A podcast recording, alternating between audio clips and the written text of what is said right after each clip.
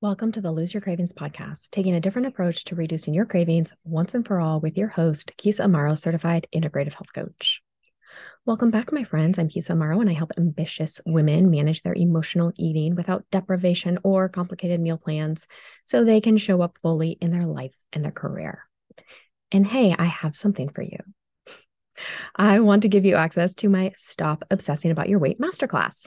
In this masterclass, you will learn why you obsess about your weight, why it's not serving you, and what you can do to stop obsessing about your weight without worrying about gaining weight. Just head on over to my website, keysaamaro.com, K E Y S A A M A R O.com. Scroll down and enter your info to receive this masterclass for free. You won't want to miss it. Okay, my friends, on to our topic for this episode. And I had to really contemplate what I wanted to title this episode. If you don't know, I've never really talked about this, but sometimes I have a difficult time of like, what is the best title for this episode? Um, so I started with shiny objects. And, you know, it's like this idea of like how we get distracted by the latest and greatest diet or weight loss fad. But I wanted to be a bit more descriptive, so I changed it to diet distractions. Basically, we are talking about how easily we can get distracted by the latest and greatest fad out there, or diet fad out there, or exercise fad, right? So, what is the appeal to the newest and greatest way to lose weight or tone up or lean out? Why do we jump on the bandwagon of the diet industry? First of all, if you grew up in the United States, we are weight focused, a weight focused country, and diet focused. Americans obsess about their weight and try countless diets in order to lose weight, oftentimes with wavering success, right? We lose some weight and then we gain it back. Diet culture has told us that there is something wrong with us. Our doctors have told us that we need to lose weight, or maybe a family member or close friend has mentioned that we would be a little more attractive if we lost some weight. We have received messaging throughout our lives that there is something wrong with our bodies, right? Or maybe our thighs are too fat, our legs are too thin, our stomach is too saggy, our arms are too flappy. And we believe these messages. Don't worry. I believed them about my body and my worth, right? It's so easy to get tangled up and believe them. So we are groomed, so to speak, to not be satisfied with our body, to think that there's something wrong with our body. And then the diet industry swoops in and promises the answer. of course, we're going to go with it we are going to feed into and participate in the next fad diet because it promises us success. It promises us the body we have always dreamed of, along with messaging from media and diet culture and beliefs we have about our body. We as humans like instant gratification, right? That's just the way we're wired. We want things and we want them now. And guess what? The latest and greatest diet promises instant weight loss. Lose five pounds in a week, 20 pounds in 30 days, or better yet, lose 30 pounds in 30 days. This appeal to our, or this appeals to our primal instincts. We want pleasure and we want it in the easiest way possible, in the fastest way possible. So, fast weight loss will bring us that gratification and it'll bring it to us fast. Essentially, we have environmental and biological reasons that we get distracted by the next diet promising us success and the body that we've dreamed of. Okay.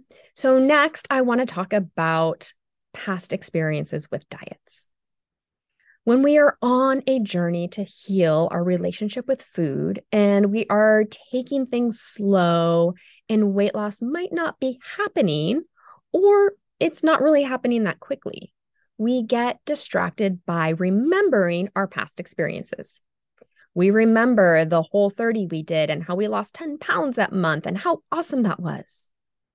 But what we don't remember is on day 31 when we binged on ice cream and bread because that was restricted during the previous 30 days.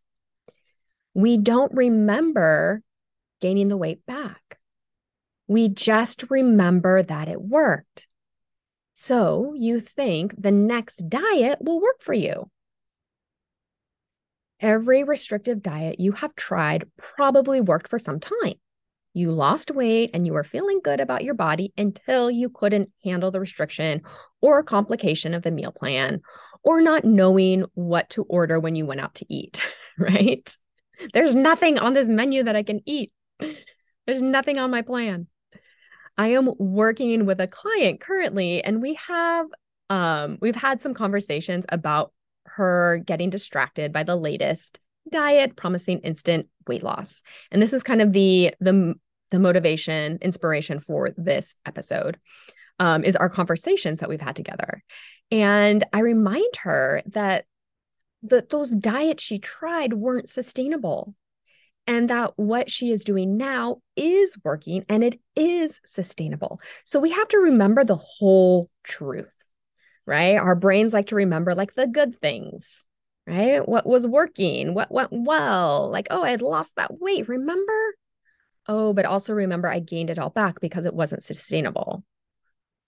It was too restrictive, or there wasn't mindset work, so she coined the name of like that voice in her head, steering her and trying to give convince her to go on another fad diet as the ghost of diets past. I thought it was so genius. So when her ghost of diets past comes up and tries to convince her to try the dehydrated food diet, this is a real thing. She has to talk to her ghost and put him or her in his place or her place she has to remind her ghost that she is on a new journey that is working for her and that is serving her, that she is losing weight in a way that serves her and in, in a way that is sustainable for the rest of her life.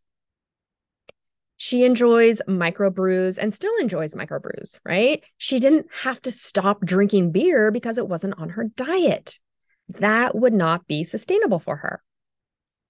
She is creating a way of eating that works for her, as well as addressing her emotional eating and night snacking. And guess what? She is losing weight and loving the process. So, how do we not give into our ghost of diet past, trying to convince us that the next diet fad will be the one, right? It's the one that will work. It'll bring me all that I've ever wanted. So you need to make a commitment to yourself, right? This is so important. Making this commitment to yourself for the next X amount of weeks. So the next 12 weeks. For the next 12 weeks, I won't start a diet. I will eat all foods in moderation. I will drink X amount of water. I will do exercise that feels good to my body and feels good in my body. Whatever you choose, right? For the next 12 weeks, I will do this. I'm going to make this commitment, right? Make that commitment. And when your ghost of diet past tries to tempt you with a quick fix, talk back to it. Tell it that you are committed to your journey for the next 12 weeks, the next eight weeks, wherever it is in your journey and you would be happy to reconsider after that. Right? Remember, you are in charge. You are 100% in charge.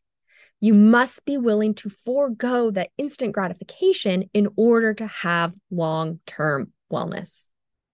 When we let go of instant gratification, of losing weight quickly, and we focus on our long term well being, we are staying focused on our journey, on creating habits that are sustainable for us. Your journey will not be like anyone else's, and that's okay. You are on your own journey, right? Don't jump on the bandwagon and join the next quick fix. Understand and remind yourself that you are letting go of instant gratification in order to create this long term well being, in order to have this wellness and the sustainable way of eating and living and moving your body for the rest of your life.